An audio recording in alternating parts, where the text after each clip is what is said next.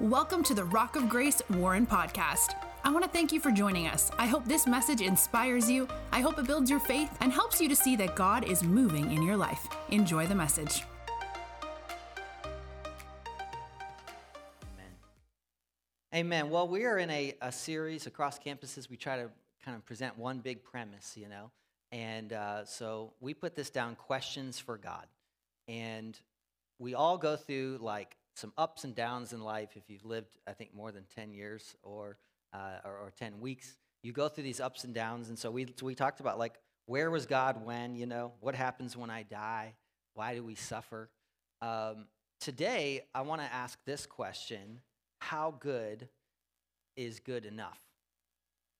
How good is good enough? And so, um, again, like six months ago, and me, Pastor Dave, Pastor Andrew were like, what, is, what would God want to say for the whole month of January? And we, we wrote these questions down, like the things people face when you have unexplained tragedy, when something does not go as planned, when you suddenly lose the job, you don't know how you're going to pay your bills. Like, where was God when? Why did God allow that? And then this big one is what about morality? What about the whole like, am I good enough? Aren't I good enough? Doesn't my good outweigh my bad? And so we're going to talk about what, is the, what does the gospel say? What is the gospel? What does the Bible say? So here's the big thing I want you to get. Um, we're going to drive home these couple points. So here's the big one. We have a problem. Humanity is a mess. Amen. Listen, it's it's a mess. I mean, Friday Friday night, right? I'm at my prayer retreat, and right before uh, I went to sleep, I turned on the TV, and you know, I watched it. They they played this clip of these five guys just brutally beating this guy um, who had you know routine traffic stops. Had in their report he had blown some traffic red lights and things like that, but nowhere near uh, ever uh, would demand you know what what happened, right? So how many of you just nod if you saw those clips? Yeah, about two thirds of you, right? So here they are. They're kicking him in the face. They're punching him and you're watching this and you're going like what is wrong with people? Right? Now you know like i, I deeply respect policemen and of course you're you're chasing somebody and you're annoyed and you're mad because they're endangering other lives. I get that. But here's what i want to say. I was thinking about that. And i had already written my sermon but i was i was thinking about that like man what's in a person that makes them snap? And then it caused me to think this it's almost like a lot of people have a sinful, violent nature they've learned to restrain until their circumstances are right. So, what I want to ask you is is it possible to not just restrain your sinful, violent nature your whole life? Because 99% of your life you're maybe, maybe doing that. But what if, what if I can tell you today, God can remove that? Amen? God can give you a new nature. Turn to your neighbor and say, God can do that. Now, I know when you hear a story like that, you might think, what is wrong with them? What's wrong with them? But what I want to ask is not that question. What I want to ask is, what's wrong with us? Right? It's you, not them. It's me. And maybe life's going really good for you right now, and and you're like, no, you know what? You know, I'm I'm good. My bills are paid. I'm. You don't understand. You know, Pastor Jordan, I'm a really nice person. you know, and. Uh, but I tell you what, I just want you to zoom out. Can you just zoom out with me for a minute? Just zoom out of your life. Um,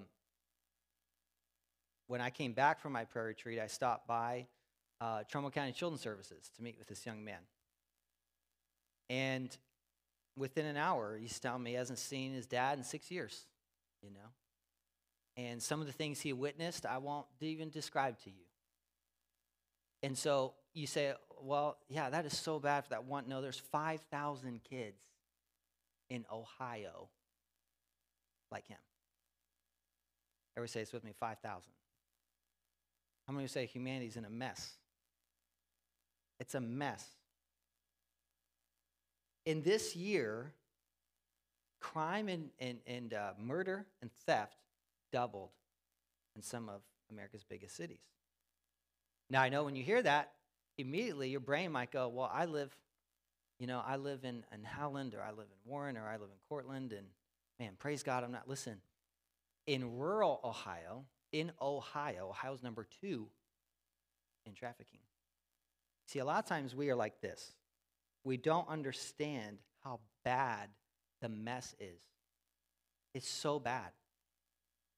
So, what is the answer? What causes someone, thousands, not hundreds, thousands of people to get caught up in whether it's violence or crime, right? Or even murder during tr- just trying to steal something or trafficking. What causes that? Well, look at this slide. The lie of sin is this we deserve more than we've been given, and we deserve to be glorified. This is what I call the garden lie. In fact, I mentioned it. I was looking at what I what I had preached on last month out of curio- or last time I was here out of curiosity. I mentioned this. The garden lie, and I want to come back to this for a moment. It's the same lie. It's the same lie that Lucifer had uh, in heaven. Right?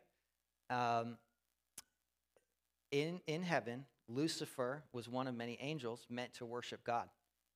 But the lie that developed in his heart, according to Isaiah and Ezekiel, was that he wanted to be worshiped. So it's about self glorification. And at the core of every sin is the glory of self, the help of self. I, I, want to be more, I want to have more than I've been given. You think about Eden, right? Garden of Eden. Adam and Eve were given all. Have you guys ever just thought about the Garden of Eden and be like, come on, guys, you had one rule? You know what I'm saying? What, like you had one, it's like you ever heard that phrase, you had one job, right? Like, don't eat that tree. But what did, what Satan tell him? Did God really say? Because if you do, you'll be like God. You'll be as important as God. You'll be as, as high as God. So the same lie that developed in his heart, he sold to Adam and Eve. And if we're honest, this is the same lie that he sells to us. And you might hear those big statistics a minute ago and think, man, what is wrong with them? But at times, you may have embellished the truth at work to make yourself look better. Everybody just pull your toes in. At times, you have maybe stretched the truth a little bit in a conversation with your spouse. To make, not Nolan, but the rest of you.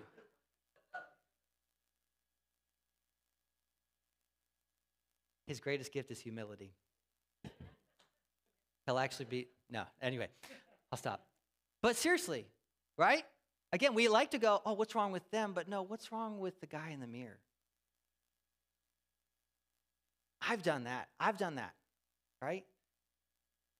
You find this all the time. Anytime someone wants to take the credit, that's sin.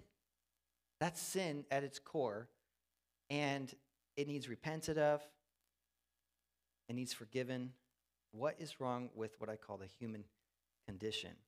So, what we have to do, what I want to challenge you to do, is to have the courage to admit what you see in the mirror sometimes. That's what I'm asking you today. It's a little bit of a different message. If you know me, if you've heard me preach for, I've, I've been pastor uh, Rock Grace five years, and even before that, you know, I think it's eight, yeah, January is 18 years now. And I typically have a real more fun, and I'm invite. I want to invite you into the goodness of God. That's kind of the theme of my life. So today might be a little different, but I know God wants to speak. I know God's trying to speak to us. So you guys okay with letting God speak something a little different, right? Okay. So here's the thing. We're simply not good apart from God. And you have to admit that. And if you don't if you don't if you think you're good and you really don't even need God. Now you might say, "Yeah, but I'm here on Sundays." That's not what I'm talking about. Because you might think you're good because you come on Sundays. You're not only you're only good because of what Jesus did. It's not what you did, it's what he did. Not what you will do, it's what he already did. It's not what you're going to accomplish, it's what he already accomplished. The entire premise of the gospel, the entire premise of you worshiping today is because someone greater than you, someone who is perfect, someone who is sinless, died in your place. And I have such a unique, heavy heart for you today, for each one of you. I was up uh, just praying and just, I'm looking at, looking over my sermon notes this morning and like asking God, man, let this hit every heart. Because it's not, it's not them, it's. Simply not good apart from God. I want to tell you Jonah's story. Jonah's story is, is unique. Um, in fact, before I tell you Jonah's story, we're going to back up one slide because I, I don't want to. I don't want to miss something. I wanted to tell you Brittany's story first. Brittany is in our life group, and I asked her permission to share this, and she told us at our last group her testimony. Everybody had kind of um, we heard part of it, but then the rest of the crew went in to get coffee and things, and she was telling me more about it. She said, "Jordan, you don't understand. I was so addicted to alcohol. I was having, I was drinking to numb the pain and anger in my heart. And maybe some of you that might resonate, maybe that's your story, but she she found herself in a head-on car wreck, right? And she hits uh, I think it was a tree or something, but she she was really bad. It was a tractor, yeah. Was uh, and you know totally lost control, and the EMTs are flashing the light in her eyes, and um, she didn't even know she was pregnant until she's in this accident and in the hospital. And they come up and they're like, do, do you know you're pregnant? And she's just like, I can't believe this. She didn't realize her life had spun so far out of control. Maybe you've heard this before. Satan will always take you longer, right? Make you stay longer you want to stay, make you pay more than you wanted to pay, right? Um, that's what it was like. And she said Jesus met her in the hospital. She had a revelation and understanding of who Jesus was for the first time in her life. And she's just telling me this with eyes bright. I mean, she's just, her whole nature is new. She's like, Jordan, I'm a different person. You see, before, Brittany lived for Brittany. See what I way? So you tell the teenagers, I did this sermon series called Exposing the Enemy. It's the only sermon that I repeated uh, in a given year when I was a youth pastor. And the premise of the sermon, and Jeremiah might even remember this. We, we go way back like 38 years or something. Not that old. But, um, not possible. But uh, I used to say this every October. I'd say, so Satan's lie to you is not, he's not going to come at you with horns and be like, live for me. Probably not going to work, Tom. Right? He'd be like, a little on the nose, right? But what does he do? He says, live for yourself. Just live for yourself. See, that's the lie. And you live for yourself, and then Satan's taking you down a road you don't want to go down. And so for Brittany now, she's living for Jesus. Now she's not taking, she's giving. See, now she's not like, I'm going to drink and I, I, don't care what happens to other people. No, it's now, now I'm giving, I'm not taking. I'm serving, I'm not demanding. Why? Her nature has changed. See, the beauty of the gospel, the beauty of Jesus, is not behavioral modification. It's that he changes your heart so you don't even desire to do the wrong thing. He says in Jeremiah, I will write my law upon your heart. In other words, you're going to want to do the. It's amazing. So let me tell you about Jonah. Jonah needed a heart change. It's one of the few stories in the Bible where the, the story of the prophet ministering to people is actually, it's more about the prophet than it is about the people. So the Assyrians in Nineveh were an awful people. They had lived there. They were considered to be brutal, godless, immoral, totally depraved. And the Hebrew people looked at them with disdain, right? So God's about to wipe them out because he takes sin very seriously, is what we're talking about today. He'd given them many chances to repent. Jonah was asked by God to go to Nineveh to preach, to call them to repentance so that they would be saved.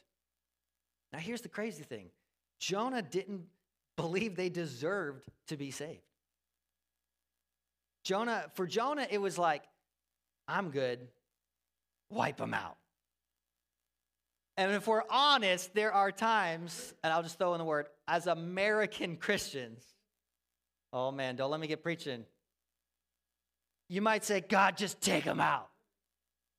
I actually can't handle people like that. People send me videos, like, delete. Anyway, why? God wants all to be saved. Everybody say all.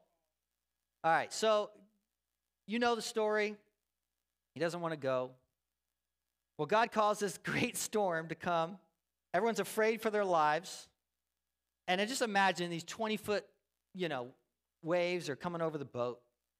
And he tells them it's his rebellion, it's his sin. He's feeling convicted. And so he says, just throw me overboard. He takes ownership of the problem. They throw him overboard. And you might not believe this, but I'm telling you, a whale swallowed him. Now, some of you hear this and you're like, no, Jordan, listen, that was that's that that's kids ministry time. You, you see, that's downstairs. Our kids ministry is downstairs. I know, because some of you are like, dude, I remember the flannel board, you know, and like Jonah Falls, you know. How many guys, how many guys been in church like 30 years? You know, remember the flannel board before PowerPoint? You know? We've come a long way. Thank you, Jesus. I remember Abraham falling. I was like, Abraham broke his leg. You know, Jonah's falling off the flannel board. Anyway, it's a real story. It is a real story. Did you know the blue whale, on average, is 95 feet long? To help you picture this, 95 feet long, that's roughly as long as three London red double decker buses parked end to end. The longest blue whale on record was a female whale measured in South Georgia whaling station. She was 110 feet long. So don't tell me it's not possible. The heaviest blue whale was also this female hunted in the Southern Ocean, Antarctica. She broke the scale when it had tipped over 418,878 pounds, which is equal to 30 elephants. Somebody say that's a big fish. So don't tell me it's not possible. So Jonah's stuck in there. He's swallowed, by the way. I don't know about you, but I like to put myself in the story. Like when I read, imagine you're in that. Everybody just, ugh. Right? Everybody just give me your best ugh face. Or if you play jazz music, give me your stink face. You know, when the groove hits really tight, you know I'm talking about Nolan. That's that's the stink face. Anyway, all right. So the Lord causes the, the fish to spit him out, verse 10, and the Lord spoke to the fish and it vomited. Come on, somebody said that's a bad day. You are animal vomit. That's a bad day. God's trying to get your attention. Uh, by the way, has anybody else been reading the Bible too long and these things start to play out in your life, in your imagination? Like I was at the airport a couple months ago and I saw the flights getting delayed and it must be the pastor in me. I was like, I almost want to pull like a Jonah joke. Like, I'm the one, throw me on the tarmac, you know, but I didn't. I knew it'd only be funny to me, and so I didn't say it. But, but God gives Jonah this second chance. So Jonah then, he obeys the Lord takes the ship to Nineveh to preach, preacher, and he preaches to them. And you need to understand he's still not in a good mood. As I was rereading this, I mean, he just was vomited on, but uh, you know, he, he, he, God gives him this plant to give him shade, right? Look at this. God gives him this plant, and he cares more about the plant than the people. Bro, that's bad. Yeah. He cares more about the plant. Now, some of you laugh, but now about, we're about to feel convicted, so I'm going to say it again. He cares more about the plant, cares more about stuff, things, the thing providing a shade, house, car, than people. And anytime you put product or a project in front of people, you're in trouble. People are never the problem, people are the mission. So, verse 10 when God saw what they did and how they turned from their evil way, God relented of the disaster that he had said he would do to them, and he did not do it. Now, even Jesus speaks of this in Matthew 12 41. The men of Nineveh will rise up at the judgment with this generation and condemn it, for they repented at the preaching of Jonah, and behold, something greater than Jonah is here. So, Jesus, now, how many of you guys know when God is inspiring the word of God to be written and Jonah's story to take place in real life, God is outside of times. Everybody just do this with your with your hands for a minute. All right? Oh, that was a nice little rainbow. You guys, that was great. We're in kids' church again. I need a flannel board up here. All right, so he's outside of time. So, Jesus, who existed before time, who spoke the earth into existence, knows that one day this is going to happen with Jonah. Right? He's outside the matrix, for lack of a better word. Okay, nobody go, uh, it- just stay with me. He's outside of that. So then Jesus, who now comes in time and is preaching about who he is in the kingdom of God, the reality of sin, the punishment of sin, the wages of sin being death, and that he is taking the place of that punishment, he is saying, Hey guys, remember Jonah? He's in there for three days. He's like, just, like that, I'm going to be in the ground for three days. And so some of them are confused, like, what are you talking about? You know what I mean? And some of them, they're getting it. Holy Spirit saying, oh my goodness, he is saying he's going to rise from the dead. Look at Jonah 3, verse 8, though. Look at the word that Jonah had preached. Let's go back to the story. Let everyone turn from his evil way. Now listen, let everyone, not them, me. Everybody say this with me, everyone. Let everyone turn from his evil way, from the violence in his hands. Who knows? God may turn and relent and turn from his fierce anger that we would not die. When God saw what they did, how they turned from the evil way, God relented of the disaster, and he had said he would do, and he did not do it. And Jonah was disappointed that they repented, guys. What? What's wrong with this guy? What is wrong with this guy? And again, you know you're in trouble when you want other people to suffer the punishment of their bad choices. That's when you know you have a religious spirit. You see, the Pharisees had this. And so what we're talking about today is this, this pendulum, right? Because the, the guy over here that's in Nineveh, right, that knows he's doing wrong. I mean, even the king repented after this.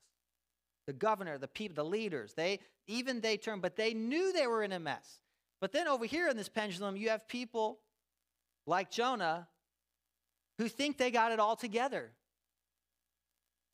And they think they have it all together because they live on this behavioral scale system. They just think, as long as I'm better than you. And guys, this happens all the time. I've seen people in ministry do this. As long as I can put you down and make myself look better. That's sin in the heart. Whether you go to church and you know all the scriptures, or whether you are an alcoholic and abusive, it's sin in the heart. Amen?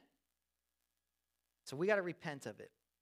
So here's what I have to ask you Jonah was upset that they were repenting because this religious spirit in his heart was conflicting with the idea of God's grace. See, God's grace is so generous, everyone gets God's grace. And so if you if you have a religious the religious attitude, you don't think everyone gets God's grace, and you don't like that everyone gets God's grace. It's like when Jesus preaches on the vineyard. I'm going to go off my notes for one second, guys, in the back. When Jesus preaches in the vineyard, and you got guys that work all day, and then you got one guy that works an hour, right? And they come up to Jesus, and Jesus gives them the same pay. That story is about grace. It's not about rewards in heaven. The other vineyard one is, but that one is about grace. And they said, Well, hey, I've been working all day. You can't pay him the same. And you know Jesus says? I'm the master, you are not. you know what I'm saying? Like that, see, the problem is we don't have a per, we don't have a right understanding of who Jesus is. If you get a right understanding of who Jesus is, everything else in your life will line up. You'll be repentant, you'll be humble, you'll be giving, not taking, you'll be generous, not demanding.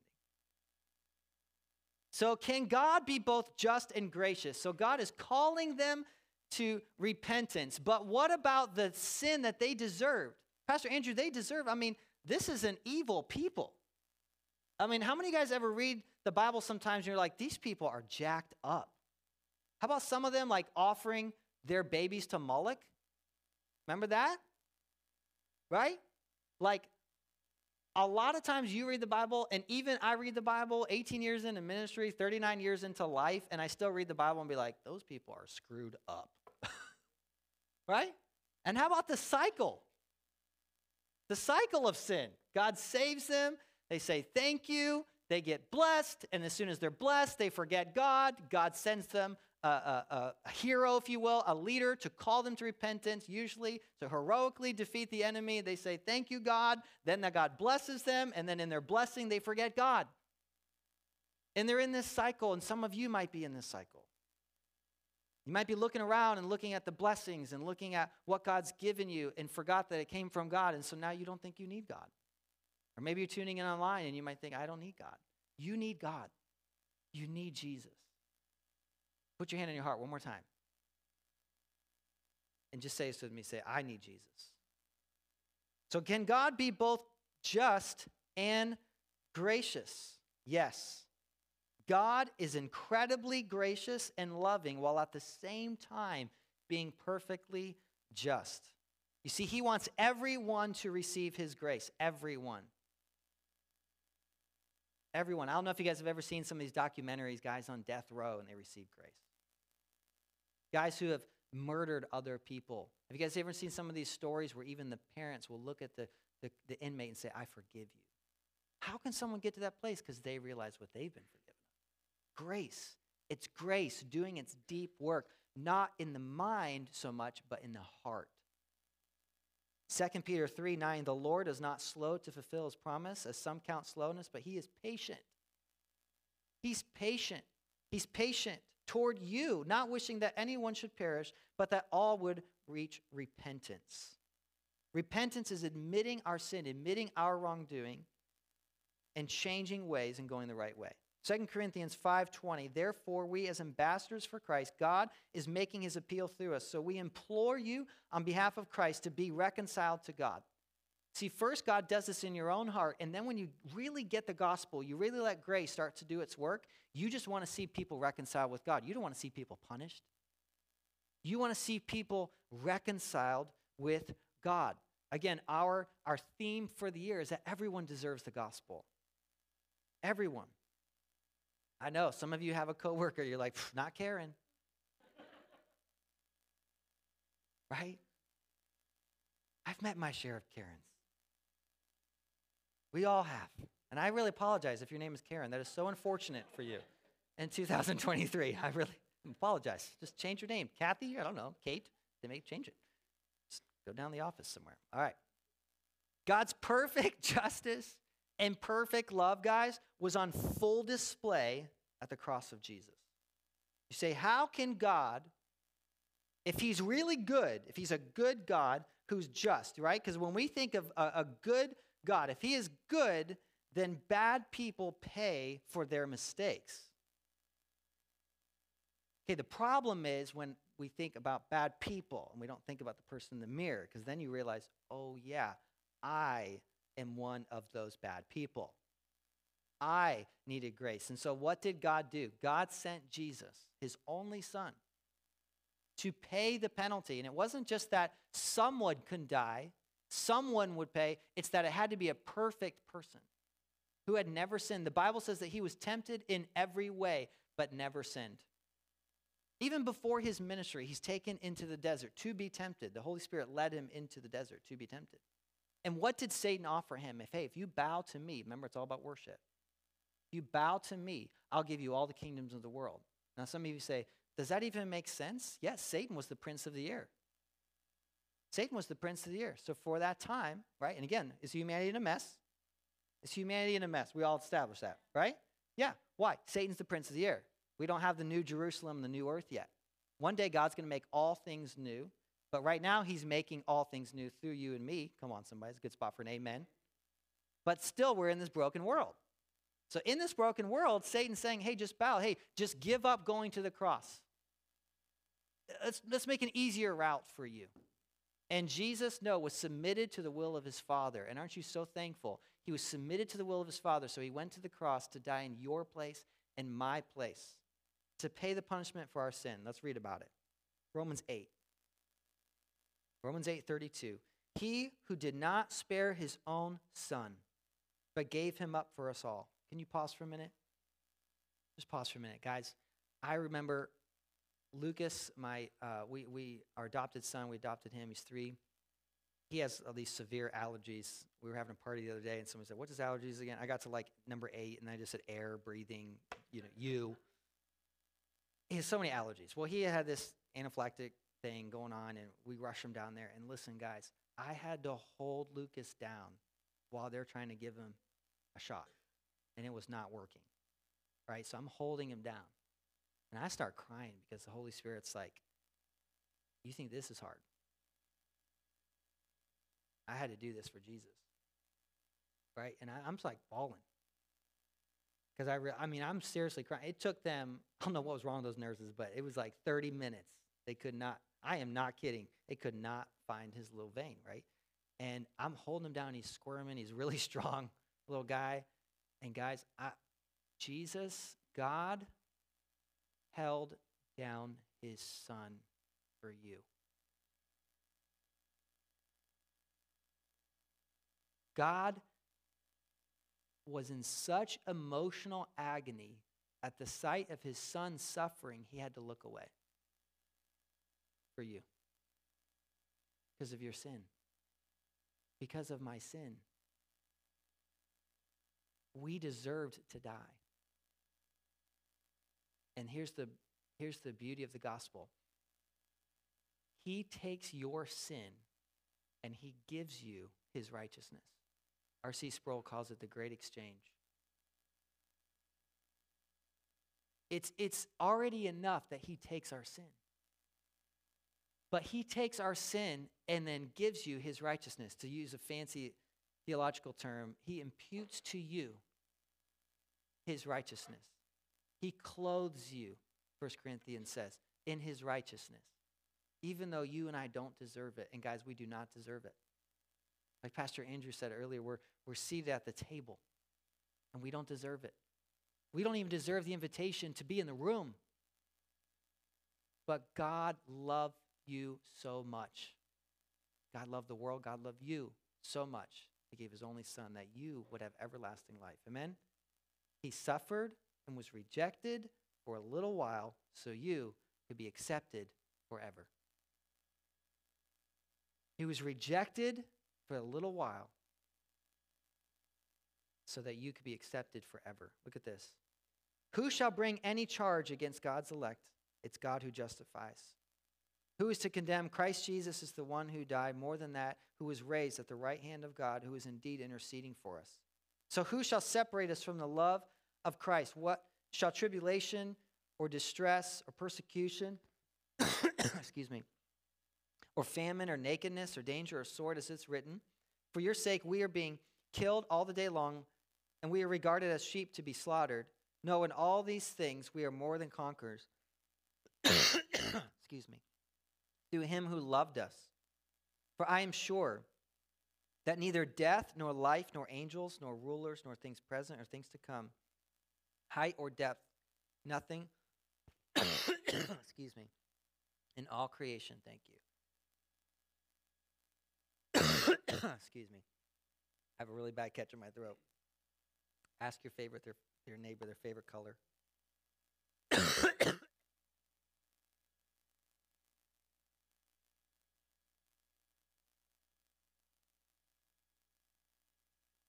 Okay. Can separate us from the love of God that is in Christ Jesus. So, guys, I am so thankful that God was willing to send his son. And here's the thing I, again, I'm not trying to beat you up today. I'm just trying to make sure we understand what Christ did for us. Because you say, Jordan, well, why'd you read that scripture? Didn't you? I mean, it just said, nothing shall separate us. Who can be condemned? We're not condemned. No.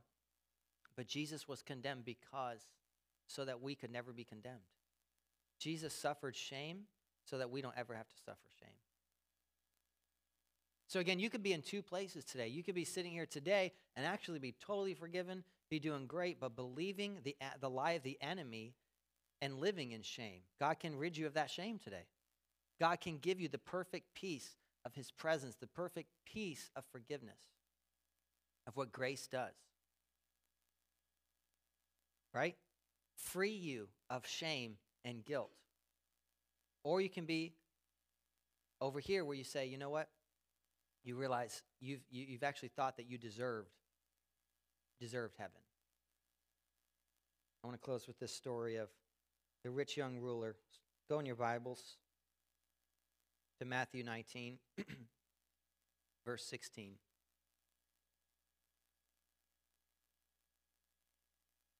I've preached on this passage a few times. I always like to think of this guy as the Eagle Scout, right? But it says he's a rich young ruler. Okay, everybody say this with me rich young ruler.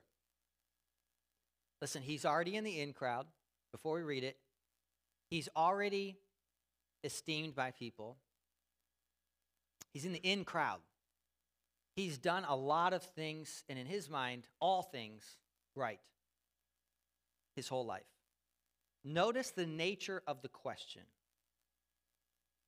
Teacher, what good deed must I do to have eternal life? I love Jesus' response.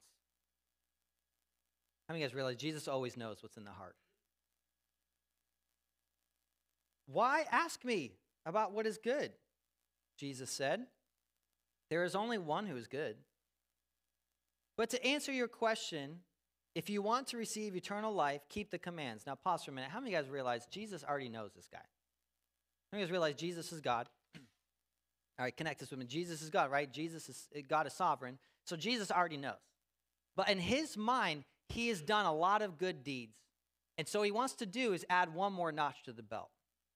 You see what I mean? He's like, Jesus, you don't understand. I'm on the Gideons. You know, I pass out Bibles all the time.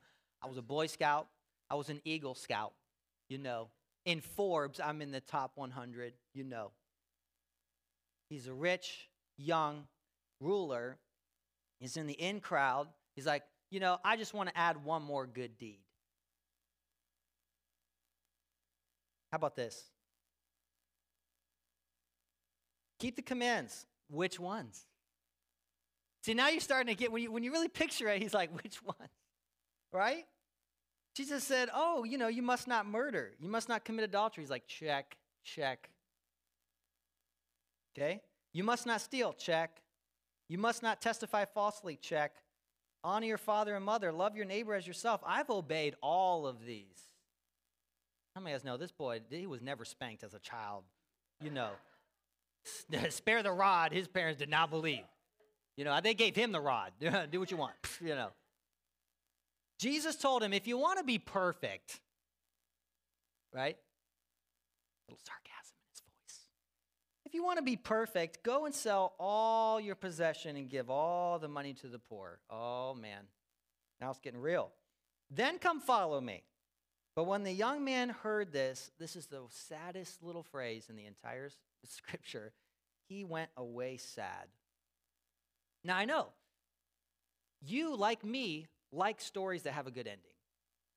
I mean, have you guys ever watched a movie and it just like totally flopped? Like at the end, they're like, ah, oh, they didn't get together. And, and you're like, this movie's terrible, right? I mean, I have to go full Hallmark, you know, like they have to they have to, you know, kiss at a minute 20. They got to get married at about a minute 28. The music starts. Great. All right? This is not that story. Because he presented to him, well, you have to do then then what happens? He walks away sad.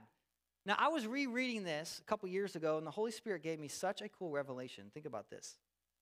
I'm going to give you that in just a second, but I'm going to read the rest of this. Look at this.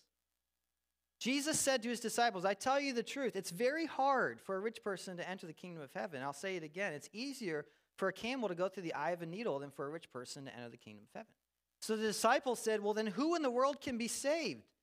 Jesus looked at them intently and said, Well, humanly speaking, it's impossible, but with God, all things are possible. Right? Now, here's the thing we have this rich young ruler who's done everything right, supposedly since he was a boy. He followed every rule. I mean, this guy is, is driven, he's a perfectionist. And he says, Well, if you want to be perfect, well, his submission to authority had already begun since he was a kid, and so he felt he was perfect. But in the question, we learn so much about him because he's like, Yeah, I got that check done. But notice the six commandments Jesus cited. They were not by accident. Holy Spirit just hit me so hard in the heart when I noticed this. Look at this. The first four commandments are all vertical, the other six are horizontal. And he quoted all the ones that are horizontal. You see? Here's the beautiful thing about the Ten Commandments, and it's entire way of life. You get this right, this follows after. If you worry about this, everything gets screwed up. If you just try to be good enough, if you just try to be better than that person, if you say, "Well, I don't steal, I don't murder, I don't I don't commit adultery, Pastor Jordan. I'm a good guy." No, but what about this? I am the Lord your God who rescued you. Don't worship any other gods but me. In other words, worship me alone because I know what's best for you. Number two, don't make any idols of any kind to worship. In other words, don't think that what you have on earth will ever compare to heaven, right? Number three, don't misuse the name of the Lord your God. Number four, remember the Sabbath and keep it holy. And so the following six commandments were the ones Jesus mentioned to the rich, young, arrogant perfectionist. Sure, he appeared to be a nice guy, but how often was this guy looking around in a meeting and be condescending in his mind? How often was he in meetings and in situations where he looked around and felt, I'm at this seat because I deserve this seat? You see what I'm saying? So on the outside, his behavioral modification was correct. But what does God always want to actually deal with? The heart. And so you might say to me, Pastor Jordan, well, no, really, I'm a pretty good guy, Jordan. Like, I follow the books. Like, I, I obey my, my boss, and, you know, I, I, like, I even mow my lawn perfect, Jordan. Like, it's perfect. But how often do you look around and just other people, they're just not as good as you? They annoy you with their bad mistakes. But you're forgetting that they too deserve grace and the Father's love and the Father's adoption just like you. All right? So God wants to deal with our heart this morning. I want to ask the worship team to come back up and we're going to respond to this. Guys, if you get this right, to obey the rest of the commandments, we said, how good is good enough? That's the question. How do I actually become good? Because some of you actually, you know, maybe it's the majority of you, I don't know. But some of you in here go, you know what? I know I messed up, but I can't fix it. Some of you have addictive uh, behaviors and you and you don't know how to stop. Right? Some of you, it might be a drug use, it might be alcohol, it might be pornography. There might be things that you say are controlling you, and you say, Jordan, I can't stop. It's because you're looking at rule 6 through 10. But if you will worship the Lord and fix your eyes on Jesus and realize that He said, I am the God who rescued you. You see, you can't worship Him for being the rescuer if you don't admit you needed rescued. And so, if you will fix your eyes on Him and say, Jesus, you are first in my life, you're first in the week, the Sabbath is actually committed to you. Jesus, you are first. I'm going to keep your name holy. Jesus, you are first. I will worship no one else but you. I won't worship money. I won't worship possessions. I won't worship anything else. Jesus, I fix my eyes on you. You do that and you watch. You'll start loving your spouse the right way. You say, I need my, my marriage is falling apart and I don't know. I'm, I'm like morally bankrupt. I keep doing the wrong thing and I don't know how to stop doing the wrong thing. You need to stop worrying about the thing and start focusing on Jesus. Right? Now you might say, well, then, yeah, but Jesus told that guy, the rich young ruler, to go sell his possessions. You know why? Because to him, the money and the possessions gave him the prestige that he liked. So, who was he actually worshiping? Himself. Comes back to how we opened the sermon, right? He's worshiping himself, the glorification of self. What must I do to be saved? But that's the wrong question. The question is, Jesus, what did you do to save me? Thank you, Jesus, that you did something because I couldn't do a thing. He said, What must I do to be saved? There is nothing you can do except repent. There's nothing you can do except admit that there's nothing you can do.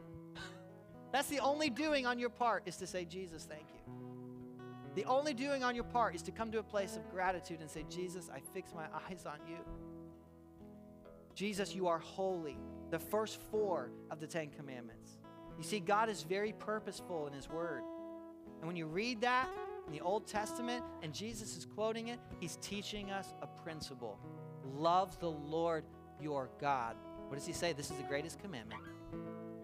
Then love people. You see, you can't love people until you love the Lord your God. You can't treat people right until you love Jesus. You fix your eyes on Jesus. So stand with me. And I want to just ask you as you stand to just bow your heads for a moment.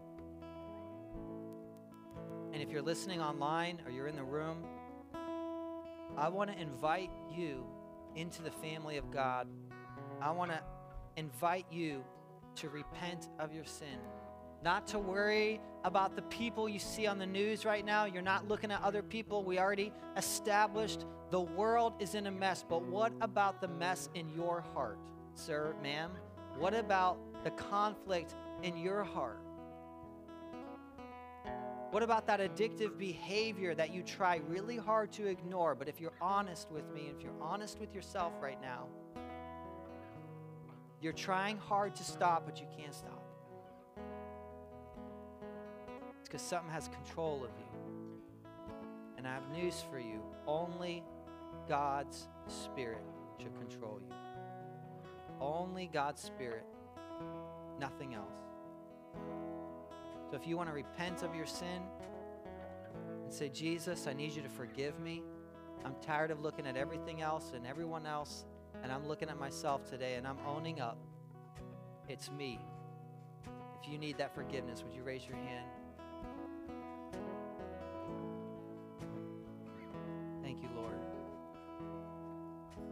About seven or eight hands went up. Thank you, God. I'm not going to ask you to come forward. I'm just going to stay ask you to stay right where you are. Let me ask this now. How many of you would just, and again, all the heads are bowed, just slip your hand up if you realize, you know what? It's not that you've been far from God and trapped in sin so much, but there has been a problem where you are judging other people and you're forgetting about the plank in your own eye. That's you. Can you just lift up your hand just for a moment, just between you and you and Jesus? Here's what we're going to do. We're going to sing this song again and we're going to say, Thank you, Jesus that you take every care, that you take every temptation. See, Jesus can renew you. Are you still going to be on earth? Yep. Are you still going to be tempted at times? Yep. Remember, temptation is not sin. Jesus was tempted in every way. But here's the amazing news for you, though. When you're tempted, Holy Spirit can come in and right in that moment and give you a way out where you don't sin. How good is good enough? Jesus is good enough, and He makes you good enough. So, can we just all pray something together, and then we're going to worship? We're going to do what Jesus was talking about, fixing our eyes on Jesus. But if you'd like to just pray this with me, say, Dear Jesus, forgive me for looking at others. Forgive me for playing the comparison game. Forgive me for thinking I'm good enough and forgetting my sin, my brokenness, my selfishness. I admit my need for you. And I admit my need for your grace. Give me that grace right now, Lord, because I need it, God. I need your grace. Thank you that your word, Jesus, promises me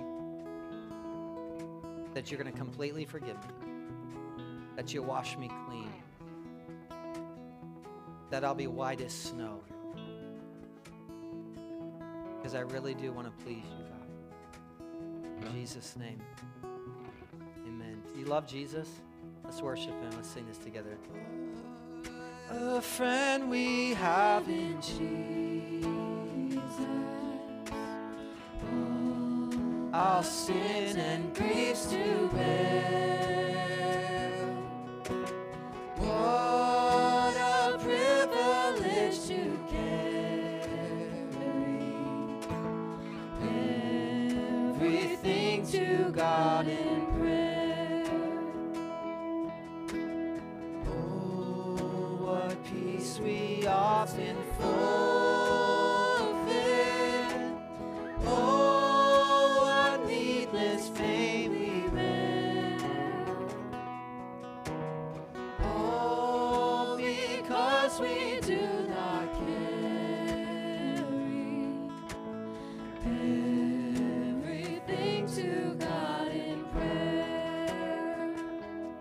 Led to just to bless you, to declare something over you. You just open up your hands as if a way of saying, like, I receive what's being said.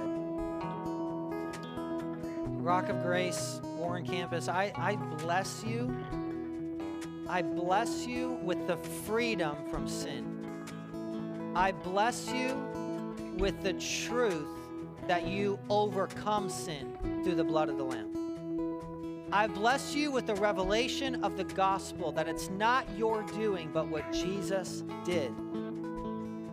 I bless you, Rock of Grace, with the joy of your salvation. I bless you with an awareness of how good God is. I bless you with gratitude, with thankfulness, with an awareness of God's grace. Jesus, we just pray right now, Lord, not in not only our own lives, but if there's a Nineveh, Lord, if there's somebody at work that we've actually gotten just really angry about, but you want to soften our heart to them, help us to fulfill the Great Commission and love them well. Help us to have a change of heart, Lord, where we care more about people than projects, more about people than stuff. Give us a revelation, Jesus. Open our eyes to see people the way you see them. In Jesus' name. Everyone said, Amen, guys. Thanks for coming to worship today. Amen. Don't you love Jesus? Can we just give Jesus a big praise? I love Jesus. On your way out today, you have to high five and don't don't do none of this Baptist stuff. Like no, full Pentecostal. High five three people and be like, Jesus saved you too, buddy. Okay, all the way up, and you got to call him buddy. Jesus saved you too.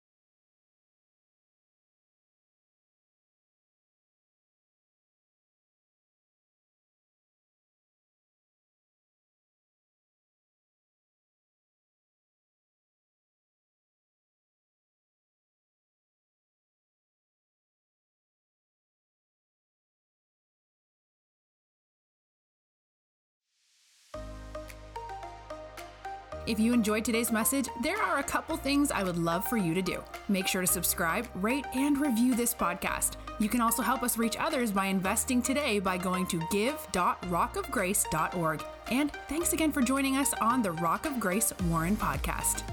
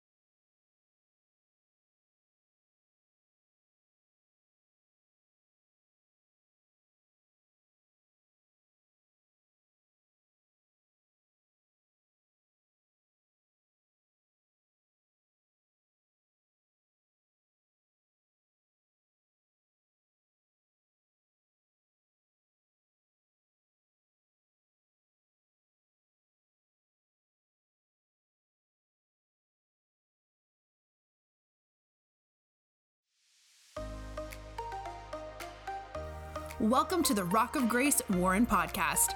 I want to thank you for joining us. I hope this message inspires you. I hope it builds your faith and helps you to see that God is moving in your life. Enjoy the message.